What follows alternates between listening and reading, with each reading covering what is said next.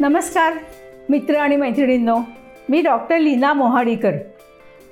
Social मिररच्या लैंगिक स्वास्थ्य किंवा लैंगिकता स्वास्थ्य या सदरामध्ये आपल्या सगळ्यांचं मी स्वागत करते. आपण ह्या सदरामध्ये वेगवेगळ्या विषयांवरती बोलणार आहोत. पहिला विषय मी असा घेतला आहे की लैंगिक स्वास्थ्यासाठी लैंगिक आणि वैवाहिक मार्गदर्शन.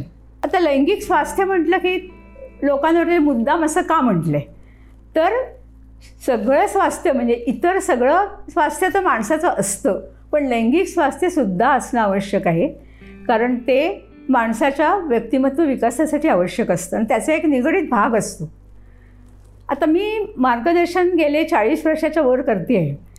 तर मी त्या मार्गदर्शनासाठी काही एक विशिष्ट गोष्टी ठरवल्या आहेत. त्यातली एक गोष्ट म्हणजे मी त्यांची वर्गवारी करते किंवा क्लासिफिकेशन करते.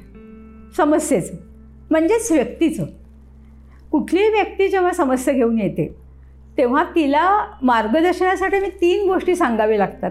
एक म्हणजे तिचं लैंगिकतेचं शिक्षण करायला लागतं. ज्या गोष्टी अज्ञानी आणि गैरसमजुती असतात त्या दूर कराव्या लागतात. नंतर दुसरी गोष्ट म्हणजे समस्या असेल प्रॉब्लेम असेल तर त्याला मार्गदर्शन करायला लागतं. आणि तिसरी गोष्ट मी अर्थात ती करत नाही कारण शारीरिक दोष जर निघाला तर कुठल्या प्रकारची शस्त्रक्रिया किंवा विशिष्ट ट्रीटमेंट अशी त्या व्यक्तीला द्यावी लागते. ते काम सर्जन मंडळींचं असतं. त्यामुळे मी कॉन्सन्ट्रेशन करते आहे आत्ता ते मार्गदर्शन या विषयावर. आता हे मार्गदर्शन का म्हणायचं याला? कारण हे रोग नाही आहेत समस्या म्हणजे रोग नव्हेत आणि मार्गदर्शनानेच ते सुटतात औषधांनी सुटत नाहीत. हा एक पहिला नियम कायम लक्षात ठेवायला लागतो.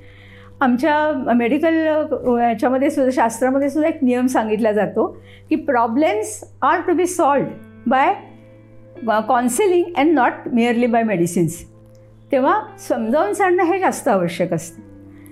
आता ह्या समस्यांची वर्गवारी मी म्हटलं करते असं. तर वर्गवारी का? तर ती व्यक्ती कशी आहे हे समजावून घेत घेत मला समस्या सोडवण्याकडे जावं लागतं. पहिली गोष्ट म्हणजे स्त्री आहे का पुरुष आहे? यानुसार त्यांची हिस्ट्री विचारून हे सुद्धा बदलत जातं.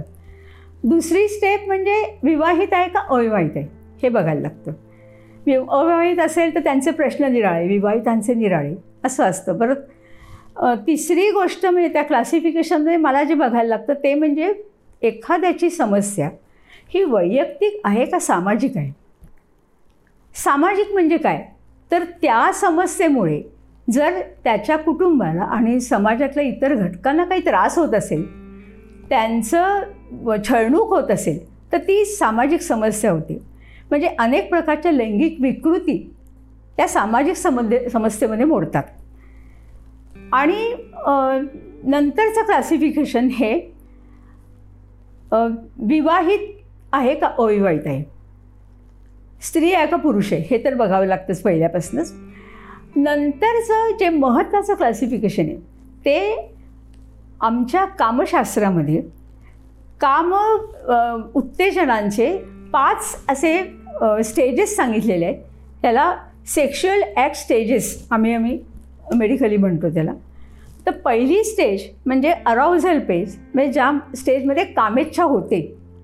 दुसरी स्टेज म्हणजे कामेच्छा चं रूपांतर उत्तेजनांमध्ये व्हायला पाहिजे. ती दुसरी स्टेज म्हणजे त्याला म्हणतात की एक्साइटमेंट फेज तिसरी फेज म्हणजे फेज ऑफ प्लॅटू प्लॅटू याचा अर्थ त्या कामेत्तजना समपातळीवरती राखायला पाहिजेत राहिल्या पाहिजेत. ही तिसरी स्टेज चौथी स्टेज म्हणजे फेज ऑफ ऑर्गॅझम किंवा ज्याला मराठीत आपण म्हणू कामतृप्ती. त्याचा अनुभव एखाद्या स्त्री किंवा पुरुषाला आला आहे की नाही? आणि आला नसेल तर का? हा विचार त्या चौथ्या स्टेजमध्ये. आहे आणि पाचवी स्टेज म्हणजे फेज ऑफ रिझॉल्युशन किंवा कामनिवृत्तीची फेज आता ह्या पाच स्टेजेसमध्ये नेमकं व्यक्ती कुठे अडकली आहे हे शोधून कळायला लागतं.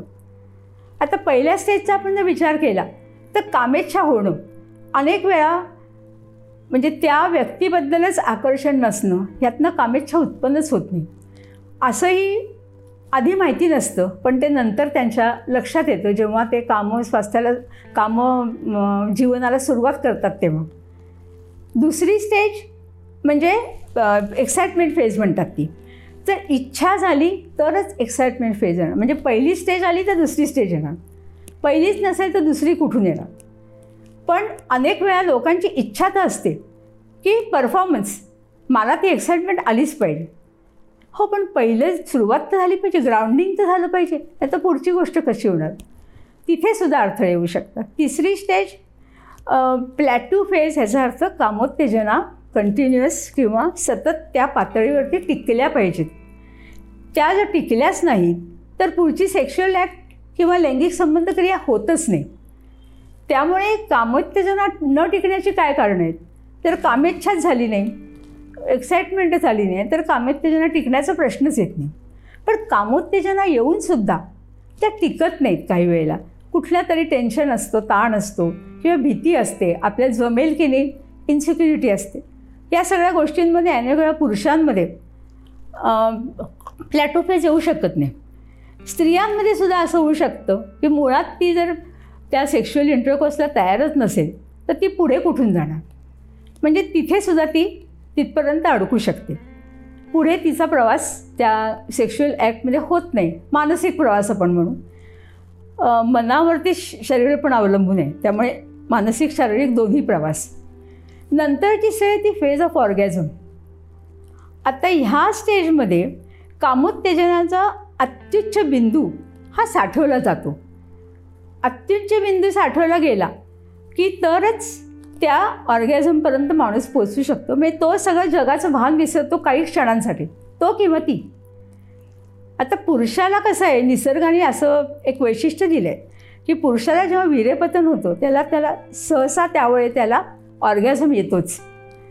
अनेक वेळा वीरेपतन लवकर होऊन गेलं तर पुरुषाला ऑर्गॅझम येत नाही. कधी कधी वीर्यपतन होत नाही पण तरी काही पुरुषांना ऑर्गॅझम येतो.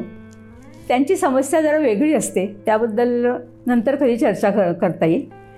पण अशा प्रकारे तो ऑर्गॅझमचा प्रॉब्लेम असू शकतो. आणि स्त्रीला तर स्त्रीचं ऑर्गॅझम ही अत्यंत गुंतागुंतीची गोष्ट आहे. तिला सुरुवातीपासून एक तर तिला रिलॅक्सेशन पाहिजे तिला विश्वास पाहिजे की आपला नवरा आपले सगळे उत्तेजनांसाठी प्रयत्न करणार आहे. दुसरं म्हणजे नवऱ्यांचं तेवढं कौशल्य पाहिजे तिच्या कामोत्तेजना वाढवण्याचं.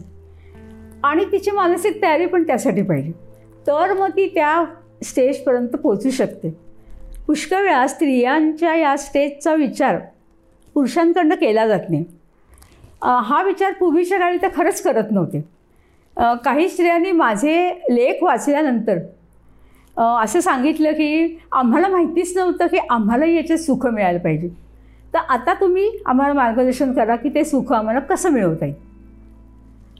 आणि त्यामुळे नंतरची जी स्टेज आहे फेज ऑफ रिझॉल्युशन किंवा कामनिवृत्ती ती स्टेज यायला पण मग वेळ लागतो. आणि ती स्टेज आली तर दोघांनाही ते सुखावं होऊ शकतं. निर्धास्तपणा येतो. म्हणूनच नेहमी लैंगिक आणि वैवाहिक समस्यांचं मार्गदर्शन करताना ती व्यक्ती कुठल्या लिंगाची आहे तिचं वय किती आहे? नंतर एकूण कामप्रतिसाद अवस्था कुठली तिने गाठली आहे? इतर कौटुंबिक आणि सामाजिक तिच्या बॅकग्राऊंड किंवा तिचं मा मागचं भूमिका कशी आहे इतरांची?